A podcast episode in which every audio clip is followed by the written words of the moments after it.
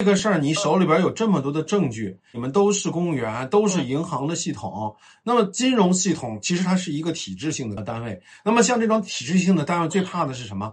你告诉我，你们三个人都是银行系统的，那么这两个人他都有他们自己的巨大的软肋。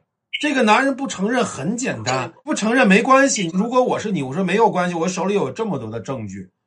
不承认，你觉得我是合成的话，那我可以去找你的领导，把这些证据让你的领导看一看，让大家来判断判断，让你的父母判断判断，让你的朋友知道知道。那么这些东西是不是我在诬陷你？你不承认没有关系，让大家来评评理。如果我是你的话，我就到他的单位去找领导。但是我找领导，首先第一步不会先谈这个事儿，我会跟他领导说，现在我老公啊有一些疑似出轨的情况，您能作为单位领导能劝劝他吗？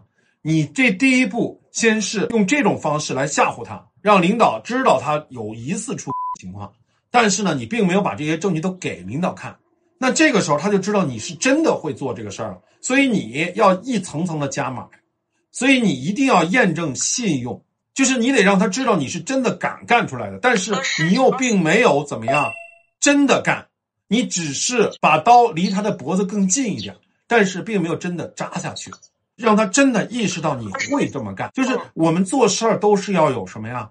要有方式方法的，对吧？我们拿大棒最重点的是什么？是给他施压。你找领导，你又不让他知道这件事儿，要大张旗鼓的让他知道你在找他领导，这样才能跟他施压。